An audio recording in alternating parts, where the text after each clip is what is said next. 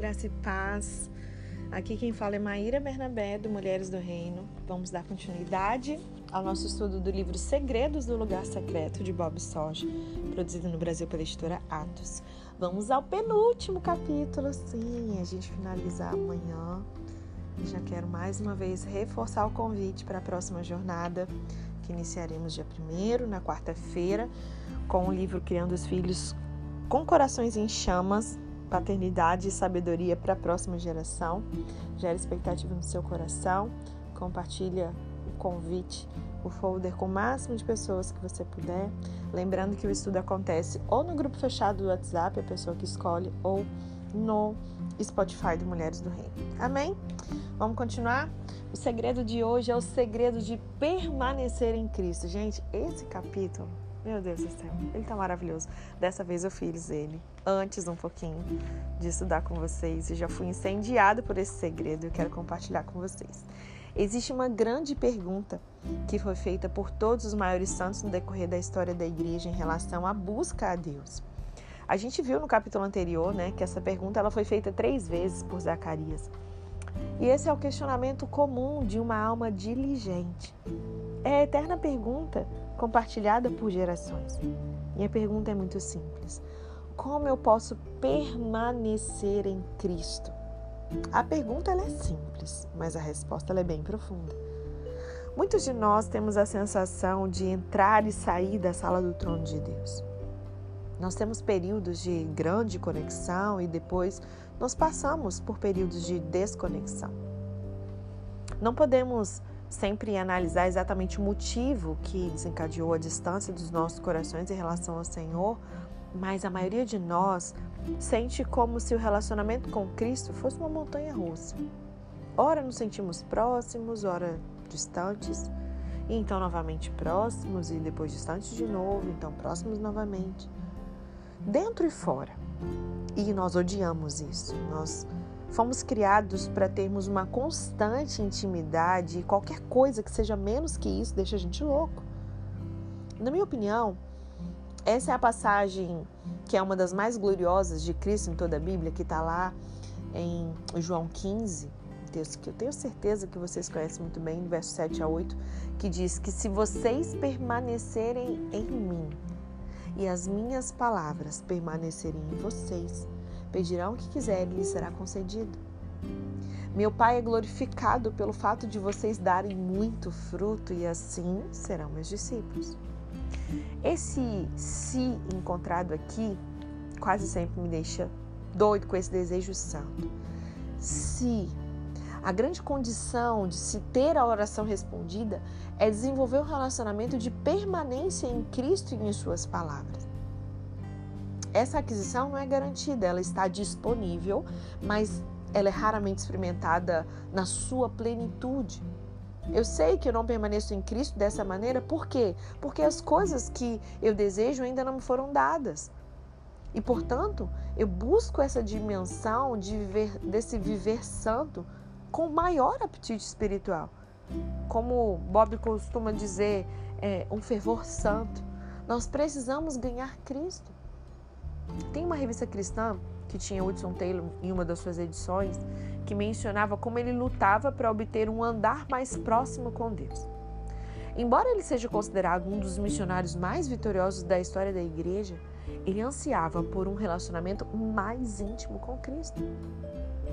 Orei, agonizei, me esforcei, tomei resoluções, li a palavra com mais diligência, dediquei mais tempo para isolamento e meditação mas tudo isso foi ineficaz. Ele se consumia. Sei que se eu tivesse conseguido permanecer em Cristo, tudo estaria bem, mas eu não consegui. Taylor chegou no momento decisivo da sua vida quando ele recebeu uma carta de uma colega. Esta simples mensagem abriu a porta. Dizia: amizade com Deus não provém de esforço por fé, mas de descansar naquele que é fiel. Uau! Essas simples palavras foram de alguma forma exatamente o que Hudson Taylor precisava para ajudar ele a cruzar o limiar do seu relacionamento com Cristo. Ele conseguiu parar de se esforçar e abraçar a proximidade, o poder e a vida de Cristo. Me refiro à experiência de Taylor não como se fosse uma fórmula, né, para se aprender a permanecer em Cristo, mas para poder mostrar que até mesmo o mais iminente dos santos se debateu com essa mesma questão. A forma como você conseguirá permanecer em Cristo vai ser diferente de mim e das outras pessoas. Nós permanecemos de formas diferentes, porque nós somos criaturas únicas de Deus. O seu relacionamento com Cristo nunca será parecido com o meu e vice-versa. E esse é o motivo pelo qual você nunca aprenderá a permanecer em Cristo simplesmente lendo histórias de outras pessoas. Você não aprende a permanecer lendo o livro certo nem ouvindo um grande sermão. Ninguém pode te ensinar a ter um relacionamento de permanência em Cristo. Um mestre, ele pode te ajudar até um grau limitado, mas por fim, todos nós teremos que encontrar a nossa própria maneira de permanecer em Cristo. E quando tudo tiver sido dito e feito, devemos fechar a porta, entrar no lugar secreto com Deus e descobrir como é esse relacionamento de permanência em Cristo para nós. Normalmente, o caminho para se obter um relacionamento de permanência em Cristo, ele é conquistado com perseverança. Deus ele permite circunstâncias desconfortáveis ou emoções em nossas vidas que fazem com que nós nos voltemos para Cristo com uma determinação vigilante.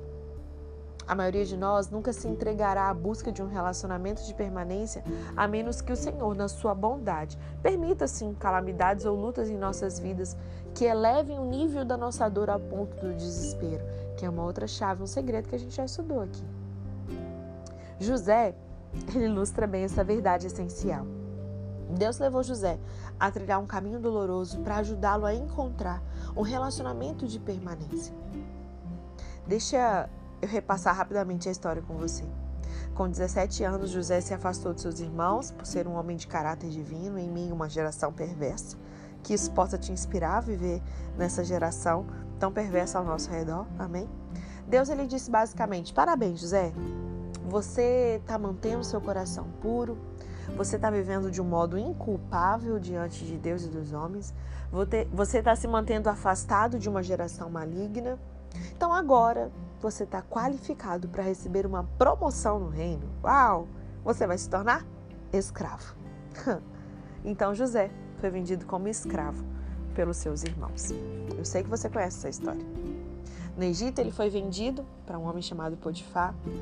Potifar logo percebeu que Deus era com José e o abençoava tudo que ele fazia. Então, Potifar torna José o administrador-chefe de todas as suas propriedades. E, embora ele fosse um escravo, José ele mantinha o seu coração, preste atenção. Embora ele estivesse escravo, ele mantinha o seu coração diante de Deus e continuava a andar com zelo diante do Senhor. Ele era diligente para cultivar os seus dons e talentos, demonstrando ser um administrador fiel de toda a casa. Ele escapou da tentação sexual quando a esposa de Potifar tentou seduzi-lo. Então Deus respondeu: Parabéns, José, você continua na minha presença. Está cultivando fielmente os seus dons e talentos, está fugindo da tentação, está qualificado para outra promoção no reino. Agora você vai para a prisão. É, eita atrás de eita. José ele não tinha ideia do motivo pelo qual estava preso. Certamente ele deve ter sido tentado até com o seguinte pensamento: Deus, qual que é o proveito em servi-lo? Quando eu te amo, te sirvo e mantenho meu coração puro, isso tá, não está me fazendo bem. Sabe? Satanás queria convencer José que servir a Deus não vale a pena. Hey, pode ser que seja essa estratégia que o diabo está usando. Ele está pegando as circunstâncias ao seu redor, os processos que você está chamando de problema e para Deus são processos, e ele está querendo assim, ó, sussurrar no seu ouvido: ei, não vale a pena servir a Deus, não. Olha aí, ó. Você está sendo fiel. Olha o, que você, olha, que, o que virou sua vida depois que tal de Jesus entrou. É isso que Satanás estava tentando fazer com José. Ele faz com você também. Só que José, ele optou por afastar pensamentos tentadores. E ao invés de dar a vazão a eles, continuou amando a Deus, mesmo na prisão. Sabe o que ele fez? Ele se apegou aos sonhos que Deus tinha lhe dado de uma eventual promoção. Entretanto, o desespero se aposta do espírito de José. Ele percebe que, longe da intervenção divina, ele ia passar o resto da sua vida apodrecendo ali naquela prisão egípcia. Nenhum dos seus talentos seria útil naquele lugar. Não importava o quão cheios de dons ele fosse, carismático, inteligente, nada disso poderia tirá-lo da prisão. Cada dom que ele tinha cultivado agora era inútil. Reduzido a uma total impotência, José começou a clamar a Deus com um intenso desespero. Deus, fale comigo ou minha vida vai se acabar. Sabe, ele começou a criar raízes no Espírito de Deus, mais profundas do que jamais foram. Talvez esse processo que você tem passado é esse convite do Senhor. Ei, filho, filha, vamos criar raízes no Espírito de Deus que elas sejam tão profundas como jamais elas um dia foram. E ele questionava: Deus, por que, que o Senhor permitiu que acontecesse comigo, acontecesse comigo? Será que ele questionou? Será que você faz isso? Será que eu faço isso? Imagina, né? Sabe o que Deus diz para mim, para você nesses nossos questionamentos? Ele fala: Ei, eu quero raízes mais profundas. E aí ele aprofundou ainda mais suas raízes, e aí Deus disse: ainda mais profundas, quero mais profunda. Então, no seu desespero, José se aprofunda ainda mais no Espírito de Deus. E aí Deus fala de novo: mais profunda, José, mais profundas. Ouça isso com o seu nome. Talvez você possa falar assim para mim, Maíra, mas olha só, já aprofundei raiz. Meu Deus, você não tem noção, mãe. Então, Deus está falando, eu quero mais profundas. Ei, você não está sozinha não, tá, mulher do rei? Tô passando por isso aqui também. É um eterno processo, gente. Aqueles que disseram sim, é isso mesmo. É águas mais profundas. Existe um processo de enraizamento. É importantíssimo isso. É primeiro para baixo. Raízes profundas. José ele continuou aprofundando as suas raízes espirituais cada vez mais no Espírito de Deus. Até que um dia encontra um rio. Ah, meu Deus. Há um rio, gente, cujos canais alegram a cidade de Deus. Esse rio subterrâneo ele corre tão profundamente que a maioria das pessoas não encontra. Por quê? Porque começa a cavar para aprofundar a raiz e aí cansa. Ah, já fui fundo demais. Só que ainda não encontrou o rio. A maioria das pessoas não encontra esse rio subterrâneo que corre tão profundamente. Só que em alguns casos, Deus permite, às vezes até um sofrimento extremo, né? Sobre um servo, a fim de levar ele a essas profundezas do Espírito, com uma paixão inigualável. Quando José ele encontrou esse rio, ele encontrou a fonte da vida em Deus, que é mais profunda do que as estações da vida. Seja numa estação de inundação ou seca, há um rio disponível para o santo, que fornece uma fonte constante de vida divina, do poder do Espírito Santo. Parece que poucos encontram esse grande rio subterrâneo, mas quando você encontrar, isso vai se chamar permanecer em Cristo. Deus, ele estava dizendo assim para José, filho, eu tenho uma grande promoção para você. Mas o chamado que eu estou fazendo, ele nunca será conseguido por meio da força dos seus dons e talentos.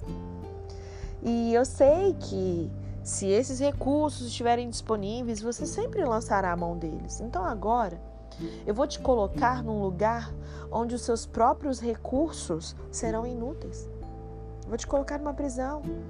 E aí, ao sentir a impotência de perder o controle, você vai encontrar uma dimensão em mim que vai ultrapassar os seus dons e talentos. Veja, José, há uma dimensão em mim que não é por força nem por violência, mas é pelo meu espírito. Aleluia! Quando José encontrou aquele rio, foi a sua capacidade de se valer dessa vida proveniente de Deus que o tirou da prisão. Sabe, não foram os seus talentos que o libertaram da prisão, foi a sua vida no espírito. Quando o Faraó chamou José para interpretar o seu sonho, ele conseguiu acessar o rio e dar a Faraó a resposta sábia que desejava. Em um único dia, José saiu da prisão e foi direto para o palácio. é um relacionamento de permanência em Cristo que leva o cristão a essa dimensão de Deus. Eu estou falando da dimensão em que Deus opera soberana e poderosamente nos assuntos dos homens. Jesus, ele tinha um relacionamento de permanência com seu Pai e ele mudou a história do mundo. Se Deus conceder a você a graça de encontrar essa fonte inesgotável de poder divino chamado permanecer em Cristo, então você também mudará a sua geração para Deus. Creia nisso. Não fique desanimado por causa das dificuldades e adversidades que repentinamente recaírem sobre você. Não, ao contrário. Volte-se para Deus como jamais você fez em toda a sua vida. Permita que o desespero da sua alma te ajude a buscar a Deus é, de uma maneira assim, com toda a sua força. Buscar Ele de uma maneira que você nunca buscou. Com uma entrega total, sabe? O segredo é esse. Se você buscar Ele de todo o seu coração, Ele vai te guiar até esse rio que corre nas profundezas do coração de Deus. Quando você buscar Ele com toda a sua força, Ele te trará até a fonte de vida divina. E quando a vida de Deus começar a fluir no seu mundo de impossibilidades, ah, a gente chama isso de milagre. A vida de Deus, ela não pode ser parada. Se você beber deste rio, tudo em você e na sua volta vai começar a sacudir e tremer sobre esse maremoto do poder liberado por Deus. Tudo relacionado à sua prisão está prestes a mudar. E eu oro para que você receba essa palavra. Aprenda a permanecer em Cristo. Amém. Que você pegue com, assim, com muita avidez, com muita força e não abra mão dessa chave, esse segredo de permanecer em Cristo. Amém? Deus te abençoe e até amanhã.